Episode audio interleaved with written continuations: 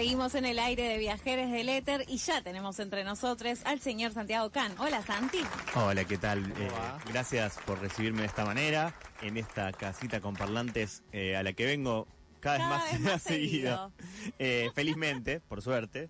Eh, vengo con una fuerte denuncia. Apa, ya, para arrancar. Uy. Voy a, sí, sí, por las dudas que alguien esté escuchando, que también escuche los días sábados. Nunca fuiste al cine. Voy a hablar de los temas que no me dejan hablar los sábados. Listo. Porque no se puede. Palito, así, les compañeros de los y sábados. Sí, sí, todo esto. Corta la bocha. No se puede, exacto, sí, no se puede. Eh, todo el tiempo hablar de las películas, del contenido. Pero no es un programa de cine, ¿acaso? Eh, de los sábados. No, pero hay que hablar también de, de cómo se hacen las películas. Ah, bueno. Hay que hablar no, de sí, los sí, fierros, bien, ¿no? Sí, sí, sí. Y ustedes saben que a mí me gusta mucho hablar de los fierros. Eh, y a veces, eh, bueno, esto, ¿estás pidiendo más horas en la tribu acaso? Eh, bueno, si alguien tiene, no hay una horita más para mí. Eh, bueno, pero el año que viene lo charlamos. Eh, mientras tanto, les cuento, eh, estamos, no sé, si, no sé si están familiarizados con esto, pero está de moda la palabra libertad. Uf. Uh. Ah, arrancaba tranqui la columna de una, sí, dale. Sí, claro. Vos metele derecho, campeón. Bueno, por las dudas, hay un treinta por ciento. Según el, el recuento definitivo, un poquito menos, pero un treinta por ciento... Eh, siete millones. Sí, unos siete millones de personas que estarían eh, dándole like a esto que acabo de decir. Así que, cuidado eh, con la palabra libertad. Y justo en un día como hoy, eh, así que, por las dudas, eh, les digo... Si yo les digo libertad, bueno, asociamos un montón de cosas que en este momento no nos resultan muy gratas. Pero, pero es una discusión que yo vengo dando. Sí. No les podemos regalar la palabra libertad. Exacto. No. Por lo tanto, la libertad seguirá siendo lo que en nuestras representaciones colectivas significa. Exacto. Que son un montón de cosas, ¿no? Ahora, pero... si yo les digo el sintagma, sonido de libertad. Ajá. No ¿Saben sé. de qué lo que les estoy hablando? Lo que a, les mí, estoy a hablando? mí me arruinás, por lo menos. No. Yo estoy casi que perdida. Casi, Sound ¿eh? of Freedom. Es una película. Ah, bueno. Sí, se llama así. Perdón, la cipallada. Excuse me. Excuse me. The Sound of Freedom es una película eh, de las que los yankees llaman faith-based. O sea, que están basadas en la fe. Siempre en una fe muy específica, ¿no? Eh, son un tipo de películas que tuvieron un, un pico, digamos, de popularidad eh, en el año dos mil cuatro con La Pasión de Cristo, que fue el gran... Eh, hit de taquilla norteamericana de una película que estuviera centrada en temáticas religiosas. Claro. Normalmente las películas que tenían una temática religiosa o eran de un nicho muy chiquitito de gente o eran más alegóricas, no eran tan eh, explícitas. A partir de ese momento siempre se estuvo buscando cuál era la próxima, La Pasión de Cristo, y nunca, nunca, nunca apareció. Hubo, claro. No, no hubo. Nunca, la secuela no, no, no pasó, no, no, no, no existió, ¿no? Eh, la la Pasión de Cristo dos, claro, no, no. no. Eh, así que bueno, empezaron a aparecer siempre pequeñas producciones que tenían algún tipo de vinculación con esos, con esas temáticas, específicamente con eh, la agenda de un sector eh, cristiano, podríamos llamar. Hasta ahí todo lo que conocemos, ¿no? La cosa sana. Si yo les digo cuál es la película que más gente fue a ver a las salas de cine en nuestro país el fin de semana pasado, mm, yo les, miedo. les digo, ¿es Barbie? Ya no, ya está, Barbie no, ya, ya pasó. No. Todavía no la vi, ¿es pero... ¿Es Oppenheimer? No, ya se le fue la hora sí. también. ¿Son las Tortugas Ninja? Pues no, mi ciela. No, mi ciela. Lamentablemente para mí quedaron segundas esta semana, aunque vienen con un, un buen ritmo. No, la película más vista en nuestras mm. salas de cine este último fin de semana, desde el jueves hasta el día de hoy, es Sonido de Libertad, The Sound of Freedom. Ajá. Casi ciento ochenta mil personas fueron a ver eh, esa película en nuestro país. Durante este fin de semana. Estos Va, durante cuatro esta días. semana sí, sí. Sí, sí, este fin cinéfila. De sem- Exacto. Eh, y a nivel global, el, la friolera de ciento ochenta y tres millones de dólares ha recaudado esta película, casi todo en Estados Unidos, porque recién se está empezando a estrenar en otras le- latitudes. Hasta acá, por las dudas, si alguien se, se, se perdió en esta cuestión, es una película que no es una película religiosa en tanto cuenta una historia bíblica, sino que su tema, y acá empiezan las complicaciones, tiene que ver con el eh, tráfico sexual de niños. Entonces uno diría, bueno, opa, a ver, ¿qué estaba pasando acá? Bueno, hay una... ¿Qué? ¿Y está la iglesia metida? Entonces, ¿por ahí viene la cosa? Exacto. Ah. Lo, lo que hicieron es una Porque película... nadie estaba entendiendo claro. a dónde estaba el vínculo. Exacto. Una... Por las dudas voy a usar comillas imaginarias, esto es radio, ¿no? Y una película independiente que era de, estaba dentro de una serie de producciones que en este caso tenían el paraguas de la Fox, la, la, el, la, en ese sentido... La de los Simpsons. Exacto, que hace un par de años compró Disney. Cuando, la, cuando Disney compra Fox, compra también un montón de cosas, fondo de olla, como un, lo que se llama el back catalog, que es un montón de títulos que están ahí que nadie sabe unas muy bien qué son. Unas bien que están ahí en el fondo, que dicen, nadie las mira. ¿Cómo llegó esto acá? Claro. Bueno, esta película fue producida en su momento, es un director mexicano, se filmó en Colombia, eh, y eh, fue producida por... Um, un estudio independiente y eh, en realidad había tenido un acuerdo para ser distribuida por la Fox. Acá es donde me van a putear en colores en algún momento desde la conversación. Ya, ya di un montón de argumentos en este ratito, pero se vienen más. um, hay mil benefactores ¿Mm? que ayudaron a financiar esta película, que tuvo un presupuesto muy bajo para lo que son los ¿Mm? estándares de Hollywood. Se, tuvo una... una unos costos de producción de catorce millones de dólares. Claro, no es, no es Vengadores, no tiene todo no, ese aparato. Es una película muy, sí, sí. muy sí. modesta en su producción, pero que, como les dije, sumó más de diez veces su presupuesto, cuando sabemos que en, las, en la, los valores de la industria de los que solemos hablar es, si vos so, so, so, lográs el doble, ya estás ganando plata, digamos, ¿no? diez veces es mucha plata que claro, están ganando. Unos bolsillos abultadísimos. Y una de las cosas que la gente se preguntaba era, bueno, ¿es buena o es mala? No voy a hablar del contenido, les voy a hablar de cómo se hizo y de cuáles son Para, los problemas. Para, igual queremos saber si es buena o es mala. O sea, vamos a hablar de una película y nos vas a decir, che, vayan no, a verlo, no, no vayan. No, no les voy a Solo... decir nada. O sea, vos porque no querés tener quilombos con Romy, Exacto, básicamente. Exactamente. Bueno, yo okay. Después no, llegan los privaditos. No me meto en los, en los contenidos, así que no, no entre, entre cinéfilos no nos pinzamos las entradas y los pochoclos. Así que eh, lo que les voy a decir es, ¿cómo juntos toda esa plata una película religiosa? Bueno, tuvo esta financiación en la previa de un, mil benefactores, mil personas que ponían plata para que se haga, poca, en términos de Hollywood, pero bastante plata, se hizo, quedó en el fondo del catálogo de Fox, y como Disney no quería tener nada que ver con esto, la vendió. Se la vendió a Angels Studios, una productora independiente que se especializa en contenido vinculado a la religión. Mm. Y esta, escarbaste hondo esta vez. ¿eh? Esta sí, esta, acá, acá metí al fondo de la cuchara. Y sobre todo porque lo van a empezar a ver, a partir de que escuchen un esto... Un pantano sí, aparte que mami... Van a empezar a verlo, porque si hay ciento ochenta mil eh, personas que las fueron a ver en cines, es que al, algún, alguien va que llegar, va conocen... A llegar. Claro, sí. Bueno, en cualquier momento postea. Lo mismo que Peliculón. Hacer un cálculo con los siete millones no, ¿no? de votantes. No me hagas hacer ese cálculo. No, si cruzamos los datos, alguno va a aparecer. Que... Seguro. Acá salta eh, la chafi. Hace poco, aparte, acaban de salir eh, testimonios. Palabras del candidato presidencial que obtuvo esos siete millones de, de, de dólares vinculados a niños, jardines y pedofilia, que y no Estado, quiero ni... Y una comparación al Estado sí, cuando aterradora. Dijo eso. La verdad sí, que bueno. A partir de ese momento dije, esto tiene mucha más vigencia todavía, tengo más miedo. Eh, ¿Cómo hicieron para recaudar tanta plata? Porque es uno de los grandes fenómenos de Hollywood en este momento. Era, bueno, Barbie lo entendían porque Barbie... Oppenheimer lo entendían porque Oppenheimer porque claro, y ya más o menos se explicaba cada película, pero no se explicaba esto. Bueno, ¿qué pasó? Una de las cosas que se hizo es, detrás del tema de la película, no de, la, de que la gente la haya visto y opinara sobre ella, sino sobre el tema, se empezaron a hacer campañas para comprar entradas de cines y regalarles la entrada a alguien que las quiere ir a ver. Entonces, iglesias de Estados Unidos, sobre todo una productora, la, el Angels Studios, que les comentaba antes, que está situada en el estado de Utah, que si conocen un poquito del, del, del mundo cipayo, es un espacio, un lugar muy polémico en lo, en lo religioso. Eh, lo que empezaron a hacer es esto, te decían, eh, ¿vos estás en contra de, de la explotación infantil y la pedofilia? Y pues sí, claro, claro. ¿Qué, sí. ¿Qué? ¿Qué me está preguntando, bueno, señor, señora? Comprá una entrada, y si no, si no la podés ir a ver vos, Eh, organícense en, en, tu, en tu iglesia tu barrio, o en tu barrio, claro. Junten la plata, nos la dan a nosotros, com, o, la, o directamente compren en, en, en el cine y la, la ponemos a regalar, y quien quiera la va a ver. Bueno, las primeras semanas lo que empezó a pasar era que salas semivacías, completamente no vendidas. Estaba funcionando. Ah, o sea, compraban sí, sí. todas las entradas, pero iban diez personas.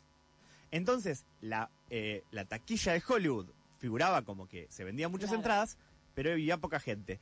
Pero como también existe, ¿no? El, el, el FOMO, ¿no? El fear of missing out. Hoy estoy muy cipayo. El, el miedo a quedarse afuera era, ¿de qué se tratará esto? ¿Por qué tanta claro, gente va? ¿Qué está pasando? Y en claro. realidad no estaba yendo nadie, capaz. Claro. Pero se estaban vendiendo muchas entradas. Entonces empezó a ir gente. Y empezó a ir gente que la salió a putear, gente que salió a bancarla, gente que empezó a decir, hay que difundirla por el mensaje que tiene. Incluso al final de la película aparece el actor, el protagonista de la película, diciéndote, si te gustó, invita a alguien, o sea, hace tu acción de bien para contra el... el... Todo medio en lístate en la marina, va. Algo así, Pero el tema es que es una cosa muy, muy sospechosa, porque dice, no te dice doná una O N G que combate eh, claro, la, pedofilia. la pedofilia. No, infantil. Te dicen comprar una entrada de esta película, de la cual es la mitad va a ir a una de las salas de cine y la mitad va a ir a, a una iglesia. A una iglesia. Bueno, que son básicamente los benefactores. Exactamente. Esto nos lleva a una primera polémica, que es esta película en sí, ¿no? Sí. Que ya de por sí ya es un temón.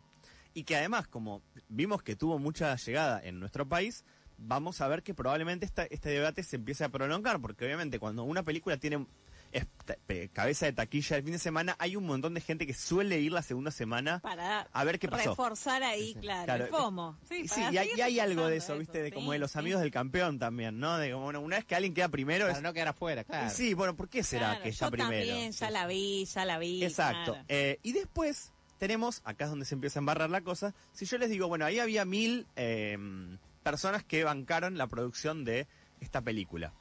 Y hay una película que está en cartel en este momento, de la que habló Blas el, el sábado pasado en Acá Nunca Fui al Cine. El picante con los co propios compañeros, nuestras claro, tiras. Habló de una película que tiene mil novecientos sesenta y uno socios que financiaron la película. La película uh-huh. se llama La Uruguaya y adapta una novela de eh, Pedro Mayral, y es una producción de Orsay, Eh, la productora uh-huh. de Hernán Casiari, conocida por su revista en su momento y su blog, eh, y que hace un tiempo eh, incursionó también a partir, en el en cine, el cine claro. con un modelo que era de vender bonos en dólares, cien dólares era el bono, y mil novecientas sesenta y uno personas compraron ese bono, compraron uno o más, para juntar seiscientos mil dólares, que fue el costo de producción de la película. ¿Es mucho o es poco? Eso sí podríamos charlarlo con Romy en algún momento, si es mucho o es poco. A valores de mercado podríamos discutirlo, no es tanta plata para hacer una película. Claro. Eh, los últimos valores del Inca creo que se difundieron, son de fines del año pasado. Se, el, el, el Inca supuestamente presupuestaba que las peli, hacer una película en nuestro país cuesta más o menos setenta millones de pesos. Qué bueno, publicaron en pesos, qué bueno que son. Sí, cuál es el lío. Eh, y además que, en general, si empezás a hablar con gente que trabaja en la industria, te dice, si el Inca dice setenta, cuesta ciento cuarenta. Porque el Inca te dice que cuesta setenta porque no te va a dar más que eso. Claro, porque es lo que eh, ellos claro. aportan a el, puedo a ser dar. Cinéfilo. Exacto. Claro. Entonces, vamos, sabemos que en realidad no cuestan todas lo mismo, que siempre hay películas que tienen más o menos presupuesto, pero bueno, el piso es ese. Entonces... No quiero comparar a La Uruguaya, una película eh, argentina, eh, más allá del, del, del juego de, con las nacionalidades, eh, que adapta una novela argentina de un escritor argentino y una producción nacional con una película basada en la fe, pero estamos en un momento en el que está en cuestionamiento la, las matrices de producción de la cultura y sobre todo la tutela o el acompañamiento por parte del Estado. Entonces, cuando de repente vemos que hay un montón de gente que llama a decir... Yo esto lo hago con mi propia plata, ¿no? Esto lo hicimos mil novecientas sesenta y uno personas sin ni un solo peso del Estado. Incluso... Claro, como desdeñando el aporte claro. que puede hacer el Estado y las políticas públicas en favor de la industria cultural, es un problema. Se empieza a complicar un poquito. Y hay algo más, si me permiten, que es... La propia directora salió medio como a decir, bueno, no no está mal que el Estado financie el cine. Pero bueno, su produ- el productor general o el dueño del... Productor de, ejecutivo, de, de, podemos decir, podemos que decir, se pone la tarajita. Eh, dice, no, no, eh, nos, la hicimos completamente independiente. Acá participaron los... Eh, estos eh, estos mil novecientos tipos. Exacto. Y obviamente, el modelo de producción, por como dándole un poquito la, la espalda al, al, al Estado como forma de financiación, es... problemático, porque bueno, ya sabemos que además eh, nuestro país tiene una ley que fue muy de vanguardia en su momento, que, que hay que actualizarla, de la que hemos hablado muchas veces, pero eh, in, irónicamente estas personas que sí están yendo a ver La Uruguaya, y también las que están yendo a ver Sound of Freedom, con el diez por ciento de su entrada están financiando alguna de las otras, porque es un sistema solidario. Eh, mientras tanto, eh, Orsay ya anunció que tiene cinco películas más y hay series en, en, en producción camino, en, claro. que tienen dos mil ochocientos socios nuevos y que este eh, modelo viene para quedarse. Al calor de los resultados electorales, la última vez que estuve por acá estuvimos charlando un poco de las propuestas de los candidatos, Bueno, eh, empieza... Vamos a, a tener que hacer una reversión. Hay que, hay que hacer esa columna de vuelta ya. Claro. Sí, quedó completamente vieja. No se entendió un... nada. Eh, no, la, claro, no entendieron nada. La no, no, claramente no, nadie me dio bola. Eh, pero bueno, eh, algo de lo que empieza a pasar es, bueno, yo con la amiga hago lo que quiero, hago una película sin el Estado, no me importa el Estado. Eh, y eso trae a colación una serie de comentarios desafortunados que circularon en redes, también de productores de cine independientes. Desafortunado decirlo de la mejor manera, ¿no? De manera, sí. Claro, siendo, no tomar a nadie, siendo decoroso. Eh, por ejemplo, de productoras que nos gusta mucho su contenido, como el Pampero Cine, que eh, salió a hacer una, una serie de chistes de muy mal gusto con películas que tienen en cartel diciendo película cien por ciento hecha sin recursos oh, del Estado, no, eh, no, libre, el, el, la libertad y qué sé yo. Claramente era un chiste, pero vieron que como, no me quiero poner freudiano, sí, pero hay como siempre un poquito de... Pero hay un problema que también, digo, lo hemos hablado, no sé si en el aire o fuera sí. del aire, ya es medio casi todo lo mismo en algún punto, eh... La jodita de los memes nos llevó a donde estábamos con siete millones sí, de gente exacto. votando esto. Bueno, pues lo mismo, como que no es momento de hacer chistes con algunas cosas, porque me parece que realmente están en juego principios y valores que rigen a la vida democrática. Y me gusta, ¿no?, que utilices el... ¿El, el, el, el, el, el No, el principios y valores, muy morenista ah. de tu parte, muy bien. Eh, pero me parece que hay algo también ahí que es como el riesgo de asumir como... que con liviandad estos discursos medio jocosos sobre eh, producir sin el Estado, y en realidad de espaldas al Estado, en realidad lo que encubren es que en realidad es producir solamente los que ya tienen plata, ¿no? Que sabemos que en el cine hay mucho de eso, claro, porque es muy caro hacer cine, mm. y que no es, no es fácil hacer un cine sin apoyo de, eh, del Estado, porque es muy caro, y entonces si solamente vamos a dejar el cine en manos de la gente que tiene plata, no significa que va a ser peor o mejor, eso lo, lo juzgaremos luego, pero sí sobre todo va a ser muy excluyente, y cuando no te no te no prestás mucha atención a quién está armando el juego, el riesgo es que te salga otro sonido de la libertad. Fuertes declaraciones. Así son las columnas de Santi, para quienes es por primera vez que lo escuchan. Que, bueno. Perdón. Santi es esto, nosotros sí. también somos esto, y sí. aplaudimos que esto suceda al aire una vez por mes, y después cada lunes también con las otras cositas mágicas que tenemos, básicamente, ¿no? Hoy revolvió más que de costumbre, no, bueno, hoy, hoy se metió, se metió a un barro... barro perdón, sí, sí. Eh, yo quiero que los, yo con la verdad no temo ni ofendo... Eh, y datos, no opinión. Lo mío, esto, lo mío claro. son datos. Si Exacto. quieren opiniones, eh, nos pueden buscar los sábados a las catorce, también por esta misma... Igual, para, antes de irnos al tema que elegimos para este momento, quiero saber exactamente cuál es la disputa con Blas, compañero de esta casa, no, tanto en Nunca Fuiste al Cine como en La Revancha Random. No, no, eh, Blas es un compañerazo. Eh, él, él habló de la película, del contenido. Del contenido. No habló de, de, de, sí. tanto de, del modelo de producción y sobre todo de Sound of Freedom. Es un tema que todavía no habíamos tocado, así que quiere que... que Quería bueno, bueno. Eh, traerlo primicia acá y después, de última, me, me agarraré con, con el resto en su momento. Igual, eh, tenemos diferencias estéticas sobre, sobre Barbie y Oppenheimer. Nosotros una, una, también, digo. Sí, sí, hay, sí una, claro. hay, hay grietas por todos lados acá, ¿no? Esas críticas que no lleguen a Viajeros, que vayan al programa de los sábados. Exacto, porque somos no, no, complementarios. No, aparte la de Oppenheimer la sí. tuvimos con Santi, pero fuera del aire. No me acuerdo claro, si el lunes del exacta, mes anterior o cuando... Sí, sí. Sí, sí. Y claramente no va, no va a parar, ¿eh? Bueno, una, un datito de color que está bueno también para decir. El Oppenheimer tiene un, un fenómeno, es un fenómeno muy extraño en la taquilla, que es que está juntando mucha plata, pero muy pocas salas, porque tiene está vinculado con el, las pantallas de IMAX. Claro, entonces, Open, que sale... Sale mucha plata, okay, okay. Y entonces en Estados Unidos el uno por ciento de las salas son IMAX, ¿no? Solo una de cada cien. Pero tienen el treinta por ciento de la recaudación en plata. Es mucha plata. Y ahora, como, como si no fuera suficiente, Oppenheimer abrió en China. Toma. Y uno decía, bueno, en China capaz no tiene mucho sentido... Eh, no, no puede no pegar, y si no, no pega en China, ya está. ya está. No, pegó en China. Y ahora, cuando pegó en China, está ahora en tienen aquí está ochocientos millones para ir a verla. Está levantando mucha plata, en poquitas salas, pero mucha plata, y eso va a hacer que probablemente termine entre las tres películas más vistas de, en, a nivel mundial de todo el año. Un drama de tres horas, baja línea a favor del imperialismo norteamericano. Dicho esto... Bueno, se volvió a picar eh, en premisas falsas.